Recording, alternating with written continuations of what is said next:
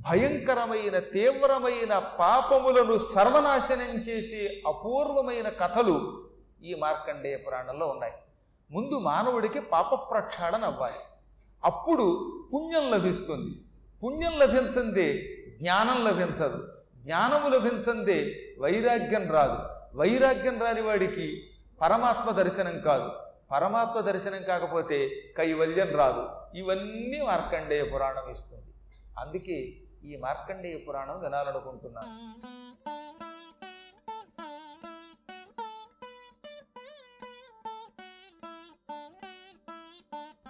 ఇంకా ఈ పురాణం ఎటువంటిది? తర్కింపంగన నశక్యమైన వితతోద్యదీప్తి జాలంబుచే అర్కుండెట్లు వెలుంగునట్లు నిజ విజ్ఞానాశ్రయం వై సర్వ సంపర్క స్ఫూర్తి అఘాంధకారములడంపంజాలి. అఘాంధకారములడం పంజాలి విజ్ఞానమై మార్కండేయ పురాణరత్నమరున్ మాంగళ్య సంపాదియై ఒకసారి భూమండలంలో ఏకధాటిగా పన్నెండు సంవత్సరములు సూర్యుడు రాలేదు. ఆ కథకి సతీ సుమతి కథ అని పేరు. ఆ కథ కూడా ఇందులో వస్తుంది. ఆ కథ రాకుండా మనకు అసలు దత్తాత్రేయ చరిత్రే రాదు. ఏకధాటిన పన్నెండు సంవత్సరముల కాలం భూమండలంలో సూర్యుడు కనపడలేదు. కనపడకపోతే భూమండలంలో ఉన్న వాళ్ళంతా అల్లాడిపోయారు. ఇక్కడ సంవత్సరం అంటే రోజు అని అర్థం ఉండదు. సంస్కృతంలో కొన్ని పర్యాయ పదాలు ఉంటాయి. సంవత్సర శబ్దమునకు రోజులని కూడా అర్థం. పన్నెండు దివసములు పన్నెండు సమములు అని కూడా వ్యాసుల వారు చెప్పారు. కానీ వ్యాఖ్యాతలు సుస్పష్టంగా చెప్పారు పన్నెండు రోజులు. పన్నెండు రోజులు ఏకపాధాటిగా సూర్యుడు లేకపోతే ఏమైపోయింది? కటిక చీకటి ఏర్పడింది. ఈ కటిక చీకట్లో ఎవరు ఎవరిని చూడలేకపోయారు? ఈ చీకటి ఇంత బాధపడుతూ ఉంటే కొంతమంది ఇళ్ళలో చక్కగా దీపాలు పెట్టుకుని కట్టెలు వెలిగించుకుని ఏదో రకంగా వెలుగు పెట్టుకుందాం అనుకుంటే హఠాత్తుగా మొత్తం అగ్ని కూడా చల్లారిపోయింది. ఆఖరికి హోమాగ్ని కూడా లేకుండా పోయిందిట. పతివ్రత శాపము వల్ల సూర్యుడే కాకుండా సూర్యుడి కిరణముల వల్ల ప్రజ్వరిల్లబడే అగ్ని కూడా పూర్తిగా ఉపశమింపబడ్డాడు. అనగా అగ్ని చల్లారిపోయింది. దాంతో సూర్యకిరణములు లేవు ఇళ్ళల్లో దీపాలు లేవు వంట కట్టెల్లో మంట లేదు ఎక్కడా నిప్పు లేదు సూర్యుడు లేదు. అప్పుడు ఎలా ఉంటుందో ఒకసారి ఆలోచించండి సృష్టి. కటిక చీకటి. ఈ కటిక చీకటి అయిన తర్వాత మళ్ళీ అనసూయాదేవి ధర్మమానని సూర్యుడు ఉదయించాడు. అప్పుడు సూర్యుడు రాగానే ఏమైపోయింది? ఈ చీకట్లన్నీ తొలగిపోయాయి. తర్కింపంగా విచిత్రమైన వితతోద్య దీప్తి జాలంబుచే అర్కుండెట్లు వెలుంగు నట్ల ఆకాశంలో కటిక చీకట్లని తొలగించటానికి ఎంత ఇంత అని లెక్క పెట్టడానికి వీలు కాని అపూర్వ కిరణములతో సూర్యుడు ఉదయించి చీకట్లని ఎలా తొలగిస్తాడో అలాగే ఎన్నో పుణ్యకథలతో పుణ్య విశేషములతో కూడిన మార్కండేయ పురాణం అనే ఒక రత్నం ఉన్నది సూర్యరత్నం. మార్కండేయ పురాణమే వెలుగుతున్న ఆకాశరత్నం నభోరత్నం అంటే సూర్యుడు. ఈ మార్కండేయ పురాణం అనే సూర్యరత్నం నుంచి పుణ్య కథలు ధర్మములు అనే కిరణములు వస్తున్నాయి ఈ కిరణములు అఘాంధకారములడం పందాలు మనం చేసిన పాపములనే చీకట్లు తొలగిస్తాయి. మన పాపాలన్నీ చీకట్లు. ఈ పాపములనే చీకట్లు మార్కండేయ పురాణం ద్వారా నశిస్తాయి. అంత గొప్ప పురాణం. దీనిని రాయమని కోరితే ఆయన ఇది రాసే ముందు నలభై రోజులు అమ్మవారిని సప్తశతిని ఉపాసన చేసి అప్పుడు రాసేట. అంటే ఆయన కూడా సప్తశతిని పారాయణ చేసి అద్భుతంగా రహేశాడు దీనికి ఈ మార్కండేయ పురాణానికి మొట్టమొదటి పురాణం అని పేరు. ప్రథమ ఆంధ్ర పురాణము అంటారు. ఎంతో పూర్వం పురాణాలు ఎవరు తెలిగించలా. భారతం తెలిగించారు తప్ప పురాణములను తెలుగులోకి అనువాదం చేయటం అనేది మారణతో మొదలయ్యింది. మార్కండేయ పురాణం మొదటిది. అందుకే మారణ మార్కండేయ పురాణం ప్రథమాంధ్ర పురాణము అంటారు. అంత గొప్ప పురాణం అటు వ్యాసుల వారు ఇటు మారణ ఇద్దరూ పోటీపడి ఒకరితో ఒకరు పోటీపడి మనకు అపూర్వ ధర్మాలు ఇచ్చారు. మొత్తం మీద భూమండలంలో తెలుగువారిలో వ్యాప్తి చెందడానికి మారణ గన్నసేనాపతి మూలకారకులు. సంస్కృతంలో వ్యాసుల వారు. ఆయన శిష్యులలో ప్రధాని అయినటువంటి సూత మహర్షి. ఆయన ద్వారా ఇది వ్యాప్తి చెందింది. ఒకనొకప్పుడు నైమిశారణ్యంలో సౌనకాది మహర్షులు పూర్తిగా వెయ్యి సంవత్సరముల కాలం అక్కడే ఉండడానికి నిర్ణయించుకుని ఊరు దాటి బయటికి వెళ్ళకుండా మహాయజ్ఞం చేశారు. ఊరు దాటకుండా ఎక్కువ కాలం ఒకే చోట ఉండి యజ్ఞం చేస్తే దానికి సత్రయాగం అని పేరు. మళ్ళీ మధ్య మధ్యలో ఊరు వదిలి వెళ్ళిపోతే దాన్ని సత్రం అనకూడదు. ఇప్పుడు మనం ఏం చేస్తున్నాం? చాలామంది తొమ్మిది రాత్రులు కాశీలో ఉండాలంటే పగటిపూటేమో అక్కడికెక్కడో వింధ్యాచలం. అయోధ్య తిరిగి రాత్రి పడుకోవడానికి వస్తే అది నవరాత్రులు నిద్రపోవడమా? అది ఉట్టి భ్రమసుమా? తొమ్మిది రాత్రులు నిద్రపోవడం అనే దానికి మన తెలివితేటలతో భాష్యం చెప్పుకుని పగలంతా మన ఇష్టం వచ్చినట్టు తిరగచ్చట ఎక్కడికైనా పోవచ్చట సినిమాలు కూడా చూడొచ్చట. రాత్రి మాత్రం వచ్చి రూములో పడుకుంటే అది నిద్ర. అది నిద్రగా వస్తామండి అది అది క్షుద్రం. శాస్త్రం ఏంటో తెలుసా? కాశీఖండలో ఏమన్నారు? ఆ తొమ్మిది రాత్రులు ఆ ఐదు క్రోసులు దాటకుండా ఉంటేనే నువ్వు అక్కడ నిద్రపోయినట్టు. అంతేగాని ఐదు క్రోసులు ఒకసారి దాటావంటే నువ్వు అక్కడ తొమ్మిది రాత్రులు నిద్రపోయినా ఒక్క రాత్రి కూడా నిద్రపోయిన వాడితో సమానమైన పుణ్యం పొందలేవు. కావాలంటే చూడండి కాశీఖండంలో స్కాంద పురాణంలో ఉంది. అలాగే మనం ఒక యజ్ఞం చేసేటప్పుడు దీక్షా కంకణ ధారణ చేశాక మధ్యలో ఆ ఊరు వదిలి వెళ్ళామంటే ఇంకా యజ్ఞం చెయ్యనట్టే అందువల్లే సత్రయాగం చేసేటటువంటి సౌనకాది మహర్షులు పూర్తిగా వెయ్యి సంవత్సరములు ఇంకెక్కడికి వెళ్ళకుండా కేవలం నైమిషారణ్యంలో ఉండిపోయారు. నైమిషే అనిమిష క్షేత్రే మునయ సౌనకాదయ. సత్రం స్వర్గాయ లోకాయ సహస్ర సమమాసత దేవతలు నివసించే పవిత్రమైన అనిమిష క్షేత్రమైన నైమిషారణ్యంలో సౌనకాది మహర్షులు ఎనభై ఎనిమిది వేల మంది ఋషులు వేయి సంవత్సరముల పాటు సహస్ర సమం అంటే వేయి సంవత్సరములు కఠోర యజ్ఞం చేశారు. మామూలు యజ్ఞం కాదు. ఆ యజ్ఞం దొరుకుతున్నంతసేపు కందమూలములే తిన్నారు వాళ్ళు. వాళ్ళ ఆరోగ్యం మంచిది మహాత్ములు వాళ్ళకున్న నిష్ఠ గొప్పది. అందువల్ల కేవలం ఇన్ని దుంపలు ఇన్ని పళ్ళు ఒక పూట మాత్రమే తింటూ మధ్యాహ్నం మాత్రమే తింటూ రాత్రికి ఇంకేమీ తినకుండా ఉపాసనాకాండతో యజ్ఞం చేశారు. ఆ యజ్ఞకాలంలో అక్కడికి వేదవ్యాసుని ప్రధాన శిష్యుడు అష్టాదశ పురాణాలు కంఠస్థం చేసినవాడు ధర్మ సూక్ష్మములు టకటకటకా చెప్పగలిగే మహాత్ముడు అయిన సూతుడు అక్కడికి వచ్చాడు ఆ సూత మహర్షిని కూర్చోబెట్టారు. సూత సూత మహాభాగ వదనో వదతాం వర ఓ సూత మహాభాగ. నీ వంటి జ్ఞాని నీ వంటి ధర్మ సందేహాలు తీర్చగలిగేవాడు వ్యాసుని ఆత్మని అర్థం చేసుకున్నవాడు ఈ ప్రపంచంలో మరొకడు లేడు. అందుకే నిన్ను అడుగుతున్నాం మాకు ఎప్పటికప్పుడు ధర్మ సందేహాలు తీరుస్తూ ఉంటావు కథలు చెబుతూ ఉంటావు. ఈసారి మేము మార్కండేయ పురాణం వినాలనుకుంటున్నాం. అసలు ఈ మార్కండేయుడు ఎలా జన్మించాడు? ఆయన ఏం చేశాడు? ఈ పురాణమునకు ఆ పేరు ఎలా వచ్చింది? వ్యాసుల వారు చాలా కష్టపడి మార్కండేయ పురాణం అనే పురాణం రాశాట కదా ఈ పురాణం యొక్క అంతరార్థం ఏమిటని అడిగితే అప్పుడు ఆయన చెప్పాడు నిజానికి దీనికి మార్కండేయ పురాణం అనే పేరు రావడానికి ఇందులో మార్కండేయుడి చరిత్ర అంతే ఉంటుంది. కానీ మార్కండేయుడు చెప్పడం వల్ల మార్కండేయ పురాణం అయింది. కొన్ని కొన్ని పురాణాలు అలాగే ఉంటాయి. వాయు పురాణం అని ఉంటుంది అందులో వాయువు గురించి ఏముండదు వాయువు చెప్పాడు అంతే. వాయువు అనే శబ్దమునకు ఈశ్వరుడని కూడా అర్థం. ఈశ్వరుడి గురించి చెప్పాడు కనుక వాయువు దానికి వాయు పురాణం అని పేరు వచ్చింది. అందులో అంతా శివపురాణ కథలే ఉంటాయి. ఒక్కటి కూడా మాట వరసకు కూడా వాయువు గురించి ఏమి ఉండదు. ఎక్కడో ఒక చోట మాత్రం వాయుదేవుడు కాసేపు పుట్టాడని కాశీ వెళ్ళాడని తన పేరు మీదుగా గంధవహేశ్వర లింగం స్థాపించాడని అందువల్ల ఆయన్ని ఈశ్వరుడు మెచ్చుకుని వాయువుగా చేశాడని క్లుప్తంగా ఒక పిసర ఉంటుంది కదా మిగతాదంతా శివుడి మహిమలే ఉంటాయి. అలాగే చాలా పురాణాలు. పురాణంలో భవిష్య పురాణం ఉంటే మా భవిష్యత్తు తెలుస్తుందండి మా జాతకం తెలుస్తుందండి అన్నారు ఒకళ్ళు. భవిష్య పురాణం అంటే మీ జాతకాలు చెప్పడానికి కదా రాసింది ఆయన.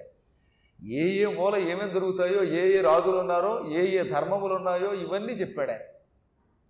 అంతే తప్ప అందులో మాట వరసకు కూడా మీ జాతకాలు మీ అశ్విని నక్షత్రాలు భరణి నక్షత్రాలు పొద్దునుంచి సాయంకాలం దాకా ఇరవై నాలుగు గంటలు అనేక ఛానల్స్ పెట్టి ఇక చూడండి వాడు ఛానల్ దొరికిందని ఏం చెబుతాడో తెలియదు దానికి ఎక్కడ ఈ ప్రపంచంలో ఒక్కడు ప్రమాణం చూపించలేడు.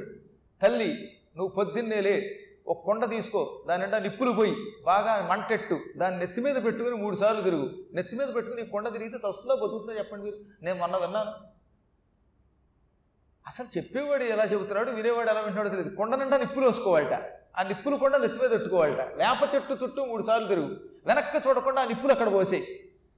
ఆ వెనక్కి చూడకుండా పోసుకుంది ఆవిడ చీర మీద పడి పాప ఈవిడ చాలా తెలివైందిలేండి. నెత్తి మీద నిప్పులు కొండ పెట్టుకోమంటే కాలుతుందని నెత్తి మీద ఒక చుట్ట పెట్టుకుంది అదేదో చుట్ట కాలకొండ. అది కూడా ఏదో కొండ పెచ్చు పెట్టుకుంది. ఆ కొండ పెచ్చు మీద పెట్టుకుని అలాగే ఓర్చుకుని ఇటు తిరుగుతూ వెనక్కి చూడకుండా పోసేమన్నట్టు ఇలా పోసింది వీపు మీద పడ్డాయి అవి. ఇక ఆవిడని తీసుకెళ్ళి ఆసుపత్రిలో చేర్చి ఏమిటివి? దీనివల్ల ఏం ఉపయోగం ఉంది? ఒకడు వచ్చేమో అరటికాయ పళ్ళు బయట పారే అంటాడు. వాడు అంటాడు మామిడి పళ్ళు ఇలా కంటికి అద్దుకుని గిరగిరా తిప్పి అవతల వాడు రోడ్డు మీదకి విసిరి ఆ మామిడి పండు తొక్కినవాడు నీ సినంతా పట్టుకుపోతాడట. రామచంద్ర నిజంగా చెప్తానండి నేను. మీరు కావాలంటే నాకు పంపుతూ ఉంటారు కొంతమంది గురువు గారు నాకు ఎందుకు పంపుతారంటే ఇది నిజంగా ప్రమాణంగా ఉందా లేదా? మేము చెయ్యొచ్చా చేయకూడదా? అని అమాయకంగా అడుగుతున్నారన్నమాట. రోజు రాత్రిపూట భర్త మోకాళ్ళ మీద మూడు దెబ్బలు కొడితే భార్య సౌభాగ్యవతిగా ఉంటుందని చెప్పాడు ఒక ఆయన. మూడు సార్లే. కర్రతో టప్ టప్ టప్ అని మూడు సార్లు కొట్టే మూడు సార్లు తప్పని అలా తొమ్మిది రోజులు కొడితే నువ్వు సౌభాగ్యవతిగా ఉంటావు. ఆవిడ విని ఏమంటే చెయ్యనా? అంది. నువ్వు రోజు కర్ర పెట్టి మూడు సార్లు కొడితే సౌభాగ్యం మర్నాడే పోతుంది తల్లి. వాడు అభాగ్యుడు దుర్భాగ్యుడు చచ్చిపోతాడు. ఏమిటిది? అప్రస్తుతం అవధానంలోనే ఉంది అనమాట ఇది. నాకు చాలా భయం వేస్తుంది చూస్తూ ఉంటే. ఇంకా కొంతకాలం పోతే ధర్మ సందేహాలు పౌరాణికులు ప్రమాణంతో చదువుకున్నటువంటి వాళ్ళు చెప్పడం మానేసి ఈ పిచ్చివాళ్ళు తయారైతే ఈ పిచ్చివాళ్ళని మీరు నమ్మితే పిచ్చి ముదిరితే చివరికి ఏమైపోతామో తెలియదు మనకి. అసలు ఇవాళ ప్రామాణికంగా చెప్పేవాళ్ళే కొంత తగ్గుతున్నారని భయపడుతుంటే ఏమిటి ఏమిటి ఏమిటి ఏమిటో చెప్పేస్తారన్నమాట. కాబట్టి ఇవన్నీ కూడా ప్రమాదం. అందుకని ఇక్కడ ఏమని చెప్పారు? మహానుభావ నువ్వు ఏమి చెప్పినా ప్రామాణికంగా చెబుతావు. అలాంటి ప్రామాణికమైనటువంటి మార్కండేయ పురాణ కథలు చెప్పు. మార్కండేయ మహర్షి ఎవరు? ఆయన ఏమి చేశాడు? అసలు ఈ పురాణం ఎలా వచ్చింది? ఈ విశేషాలన్నీ చెప్పు. అని ఒకనాడు కోరారు వాడు అప్పుడు ఆయన గురువుగారైన వేదవ్యాసుని పాదపద్మములకు భక్తితో నమస్కారం చేసుకుని ముందుగా మార్కండేయుని చరిత్ర చెప్పి ఆ తర్వాత మార్కండేయ పురాణ కథా విశేషాలు చెప్పాడు. పూర్వం మృకండు అని ఒక మహర్షి ఉండేవాడు. బ్రహ్మమానసు పుత్రుడైన కండుని యొక్క కుమారుడైన. బ్రహ్మగారికి చాలామంది పుత్రులు ఉన్నారు. వీరంతా మనస్సంకల్పంతో పుట్టారు. అందులో ఒక ఆయన పేరు కండుడు. ఈ కండుని కుమారుడు మృకండు మురు అంటే సమృద్ధిగా కండుహు జ్ఞానము కలిగినవాడు. కండుడు అంటే జ్ఞాని. మురకండు సమృద్ధిగా జ్ఞానము కలిగినవాడు. సంపూర్ణ జ్ఞానము కలిగినవాడు. ఆయనకి పెద్దగా కోరికలు లేవు. ఈ చరాచర జగత్తంతా ఈశ్వరమయంగా చూసే ఉత్తమోత్తముడు. ఆయన ఆయన అదృష్టవశాత్తు మరుద్వతి అని ఒక భార్య దొరికింది. ఈవిడ మరుద్గణముల యొక్క కుమార్తె కనుక మరుద్వతి అన్నారు. మీకు చాలాసార్లు చెప్పాను నలభై తొమ్మిది మంది మరుద్గణములని దేవతలు ఉన్నారు వీళ్ళంతా దితిపుత్రుడు పూర్వం దితి తన భర్తని భక్తితో సేవించి ఏమండి నాకు మంచి బలమైన కొడుకు పుట్టాలి. ఆ కొడుకు దేవతల చేతిలో కూడా చావకూడదు. అటువంటి పుత్రుణ్ణి ప్రసాదించండి అని. అప్పుడు ఆయన అన్నాడు నువ్వు కోరుకున్న సమయాన్ని బట్టి నువ్వు ఒక్క కొడుకుని అడిగితే నీకు నలభై తొమ్మిది మంది కొడుకులు వచ్చే యోగం ఉంది. ఆ వరం నీకు ఇస్తున్నాను. దేవతల చేతిలో మరణము లేకుండా శాశ్వతంగా దేవతలంతటి ఖ్యాతి పొంది జీవించాలి అంటే నీవు కొన్ని నియమాలు పెట్టుకోవాలి. ఎట్టి పరిస్థితుల్లోనూ జుట్టు విరబోసుకొని నిద్రపోవు మలమూత్ర విసర్జనకి వెళ్ళిన తర్వాత కాళ్ళో చేతిలో లేక స్నానమో చెయ్యకుండా నిద్రపోవు మూత్ర విసర్జనకి వెళ్ళిన వెంటనే కాళ్ళు కడుక్కుని నిద్రపోవాలి ఒకళ్ళు నిద్రపోదలిస్తే. అదే మల విసర్జనకు వెళితే స్నానం చేసి వచ్చి అప్పుడు పడుకో. అంతేగాని అవి ఆచరించకుండా కాళ్ళు చేతులు కడుక్కోకుండా అశుచిగా వచ్చి కుర్చీలో కూర్చోకు నిద్రపోవు. పగటిపూట మధ్యాహ్నం పూట ఎంగిలితో నిద్రపోవు. అంటే అన్నం తిన్న వెంటనే గర్భవతులకు ఒక్కోసారి నిద్ర వచ్చే లక్షణం ఉంటుంది.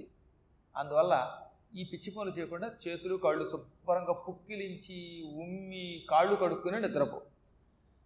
గడప దగ్గర కూర్చుని జడ వేసుకోకు పేలు కుక్కుకోకు అనకూడని మాటలు అనకు కోపగించకు. ఇలా చాలా నియమాలు చెప్పాడు. ఈ నియమములు పాటిస్తే నీకు మంచి పుత్రులు పుడతారు. ఆ పుట్టే వాళ్ళకి దీర్ఘాయువు కలుగుతుంది. దేవతల చేతిలో వారికి మరణం ఉండదు. అనగా ఆవిడ అలాగేనన్నది. ఆయన అనుగ్రహం వల్ల గర్భం ధరించింది.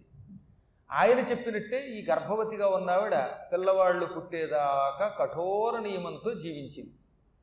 ఎప్పుడు జుట్టు విరబోసుకునేది కాదు అకారణ నిద్ర పోయేది కాదు అశుచిగా ఉండేది కాదు తినకూడని సమయంలో తినేది కాదు మొత్తం మీద నియమాలు బాగా పాటించింది. ఇది ఇంద్రుడికి తెలిసింది. ఆయనకి భయం కలిగింది. ఓరి నాయనో దితి గర్భవతి అయ్యింది. దేవతల చేతిలో చావు లేని కొడుకు కావాలని మా నాన్నగారిని అడిగింది. ఆయనేమో నియమములు పాటిస్తే అటువంటి కొడుకు పుడతాడన్నాడు. దేవతల చేతిలో మరణము లేనటువంటి పుత్రుడు పుడితే రేపొద్దున వాడి వల్ల మాకు వస్తుంది చావు. ఏమైనా ఈ పిల్లవాడిని తల్లి గర్భంలోనే మట్టు పెట్టేద్దాం అనుకున్నాడు ఆయన. అనుకుని ఏమి ఎరగనట్టుగా అమ్మ దగ్గరకు వచ్చాడు. అమ్మ నువ్వెప్పుడు మా తల్లివే? వరసకి పిన్నివైనా మేము కన్న తల్లి కంటే ఎక్కువ చూస్తాం. తెలుసో తెలియకో నీ పిల్లల్ని ఎప్పుడైనా మేము చంపించుంటే క్షమించు. రాజ్యాకాంక్ష వల్ల చెయ్యకూడని పనులు చేసి నీ పుత్రుల్ని చంపించి సోదరులను చంపించిన పాపం చుట్టుకున్నాను నేను. ఈ సోదరులను చంపించిన పాపాన్ని వదిలించుకోవడానికి మళ్ళీ నీ సేవే చేస్తాను. నువ్వు గర్భవతి ఆయాసంతో ఉంటున్నావు వేళకి తిండి తినలేకపోతున్నావు మంచినీళ్ళు కావాలనిపిస్తే సమయానికి నీకు దాసదాసీ జనం అందించలేకపోవచ్చు. అందువల్ల నేను నీ దగ్గరకు వచ్చి నీ పాదసేవ చేస్తాను. నీకు కాళ్ళు నొప్పి పుట్టినప్పుడు కాళ్ళు నొక్కుతాను. దాహం అన్నప్పుడు మంచినీళ్ళు ఇస్తాను. ఏం కావాలంటే చేస్తాను. నిన్ను సేవించి సోదరులను చంపించిన పాపమునకు ప్రాయశ్చిత్తం చేసుకుంటానన్నాడు. ఆవిడ కూడా నమ్మి ఫోన్లో చేసుకోండి ఈయన అక్కడి నుంచి ఆవిడకి పాదసేవ చేశాడు. నిజంగా చాలా బాగా చేశాడు. కాకపోతే ఆయన ఉద్దేశం వేరు. పైకి మాత్రం భక్తి నటించి తల్లికి పాదసేవ చేసి ఒక్క క్షణం ఆవిడ అలిసిపోకుండా చూశాడు. మంచినీళ్ళు అనేలోపు మంచినీళ్ళు అందించాడు. పళ్ళు అంటే పళ్ళు ఇచ్చాడు. పక్కంటే పక్క అందించాడు. ఇలా అన్ని ఏర్పాట్లు చేశాడు. ఆయన ఎందుకు సేవ చేశాడు నిజానికి? మా అమ్మ శుచిగా ఉన్నంత వరకు నేను ఆవిడ ఏమీ చేయలేను ఏదో ఒక సమయంలో ఆవిడ అశుచిగా నిద్రపోతుంది. అశుచిగా ఉంటే గర్భం పాడైపోతుందని మా నాన్నగారు చెప్పారు. కాబట్టి ఎప్పుడైనా కాళ్ళు కడుక్కోకుండా పడుకోపోతుందా? జుట్టు విరబోసుకుని పడుకోపోతుందా? అప్పుడు వెళ్ళి ఆ కడుపులో ఉన్న పిల్లవాడిని చంపేస్తే ఇక వాడు పుట్టడు. పుట్టిన తర్వాత అయితే వాడు అజేయుడవుతాడు. పుట్టకుండా ఉంటే ఇంక గొడవ ఉంది అనుకుని వాడు ఇంత కుట్రతో ఎదురు చూశాడు. ఒకరోజు ఆవిడ మూత్ర విసర్జనకు వెళ్ళొచ్చింది. అప్పటికే గర్భం పెరగడం వల్ల అలసట వల్ల కాళ్ళు కడుక్కునేందుకు ఓపిక లేక అలాగే వచ్చి మంచం మీద పడుకుంది. ఆయేసర మధ్య నాకు దొరికిందిన వీడు అశుచిగా అనుకున్నాడు. వెంటనే ఈయన వజ్రాయుధం పుచ్చుకుని ఆవిడ గర్భంలోకి సూక్ష్మ రూపంతో ప్రవేశించాడు. ఆ కడుపులో ఉన్నటువంటి పిండాన్ని ఏడు ముక్కల కింద నరికేశాడు కానీ వాళ్ళు కారణజన్ములు ముందే చెప్పాడుగా వాళ్ళ నాన్నగారు ఇప్పుడున్న కడుపులో ఉన్న పిండం అంత తేలిగ్గా తెచ్చే పిండం కాదు దానికి గండం లేదు. ఏడు ముక్కలు మళ్ళీ చిన్న చిన్న పిల్లలు అయిపోయాయి అయిపోయి ఏడవడం మొదలెట్టాయి. అప్పుడు ఆయన అన్నాడు ఏడవకంటరా ఏడిస్తే మీ అమ్మ లేస్తుంది లేచిందంటే నన్ను శాపం పెట్టి శిక్షిస్తుంది అని మెల్లిగా సంస్కృతంలో మా వృధ మా వృధ అంటే ఏడవకండి. వృధ అంటే ఏడవండి. మా అంటే వద్దు వ్యతిరేకార్థం మా వృధ ఏడవవద్దు అన్నాడు. అని మళ్ళీ ఒక్కొక్క ముక్కని ఏడేసి ముక్కల కింద కొట్టాడు. అంటే ఏడేళ్ళు నలభై తొమ్మిది ముక్కలు. నలభై తొమ్మిది ముక్కలు పడి నలభై తొమ్మిది పిల్లలు అయిపోయాయి. వాటిని చంపలేకపోయాడు. ఈలోపు ఈ ఏడుపులకి ఈ గందరగోళానికి కడుపులో ఏదో జరుగుతుంటే గడబడకు లేవకుండా ఎలా ఉంటుంది? అవి టక్కుని లేచి ఏడి ఇంద్రుడు కడుపులో ఏమిటో తేడాగా ఉంది అని దివ్య దృష్టి కలిగింది కనుక కళ్ళు మూసుకు చూసింది. చూస్తే కడుపులో ఇంద్రుడు తన పిల్లల్ని నరకడం కనబడి ఓరి ఇంద్ర ఏమిట్రా ఈ అత్యాచారం? బయటికి రా అనగానే ఆయన గజగజ వణిగిపోతూ బయటకు వచ్చి తల్లి కాళ్ళు గట్టిగా పట్టుకుని కరుణించు తల్లోయి కరుణించు. నేను పరమపాపాత్ముడిని ఈ కడుపులో ఉన్న బిడ్డని చంపడానికే నీకు సేవ చేశాను. కానీ నేను ఒకటి తెలిస్తే దైవం మరొకటి తెలిసింది. నేను ఈ పిల్లల్ని ఏడేళ్ళు నలభై తొమ్మిది ముక్కల కింద కొడితే ఆ నలభై తొమ్మిది మంది పిల్లలు బతికారు. వాళ్ళంతా కాసేపట్లో పుట్టబోతున్నారు. వాళ్ళకి చావు లేదు. నేను నీకు మాట ఇస్తున్నాను. ఒట్టు పెట్టి నీ పాదాల మీద మా తండ్రి పాదాల మీద ఒట్టు పెట్టి నీకు వరం ఇస్తున్నాను. ఈ నలభై తొమ్మిది మందిని తీసుకువెళ్ళి మా దేవతల్లో కలుపుకొని వాళ్ళకు మంచి పదవి ఇస్తాను. వాళ్ళకి మరుద్గణములు మా వృధ అన్నాను కదా అందువల్ల మరుద్గణములు అనే పేరుతో వాళ్ళని తీసుకెళ్ళి పైన పెట్టుకుంటాను. వాళ్ళు శాశ్వతంగా నాకు మంత్రులు అవుతారు నాకు సాయం చేస్తారు. ఇంకెంతకంటే ఏముందనగానే ఆవిడ సంతోషపడి క్షమించింది. ఆ తర్వాత ఆవిడకి విషయం అర్థమైంది. అసలు ఇదంతా ఇంద్రుడి కుట్ర కాదు. నా సోదరి అదితి ఇదంతా ఇంద్రుడికి చెప్పి నా దగ్గర గెంటింది అని కనిపెట్టి వెంటనే ఇంద్ర నిన్ను క్షమించాను నా పిల్లల్ని తీసుకెళ్ళి నువ్వు మంత్రులుగా చేసుకో మరుద్గణములు అనే పేరుతో దేవలోకంలో పెట్టుకో. కానీ నీ తల్లి అదితిని మాత్రం క్షమించను. అక్కయ్యుండి నిన్ను నా దగ్గరికి పంపి నా కడుపుని పాడు చేయిస్తుందా? కాబట్టి ఆవిడ భవిష్యత్తులో ద్వాపర యుగంలో దేవకి అనే పేరుతో భూలోకంలో జన్మిస్తుంది. తండ్రి నీ తండ్రి కశ్యప ప్రజాపతి నా భర్త వసుదేవుడు అనే పేరుతో పుడతాడు. వారిద్దరికీ పిల్లలు పుడతారు. ఆ పిల్లలు పుట్టగానే చచ్చిపోతూ ఉంటే పిల్లలు చచ్చిపోతే తల్లి పడే బాధ ఏమిటో ఆవిడ అనుభవిస్తుందని చెప్పించింది. ఆ శాపం వల్ల అనమాట పిల్లలు పుట్టి పుట్టగానే చచ్చిపోయారు ఆవిడ. మరి విన్నారు కదా ఇది ఇవాళటి ఎపిసోడ్. మళ్ళీ వచ్చే ఎపిసోడ్లో కలుసుకుందాం. మా షో మీకు నచ్చినట్లయితే గానా యాపిల్ గూగుల్ పాడ్కాస్ట్ మరియు ఏ ఇతర పాడ్కాస్ట్ ప్లాట్ఫామ్లైనా సబ్స్క్రైబ్ చేసుకోండి. నెక్స్ట్ ఎపిసోడ్ రిలీజ్ అయినప్పుడు మీకు అప్డేట్ వస్తుంది. నేను మీ ఆర్జే మాధవ్. ధన్యవాదములు.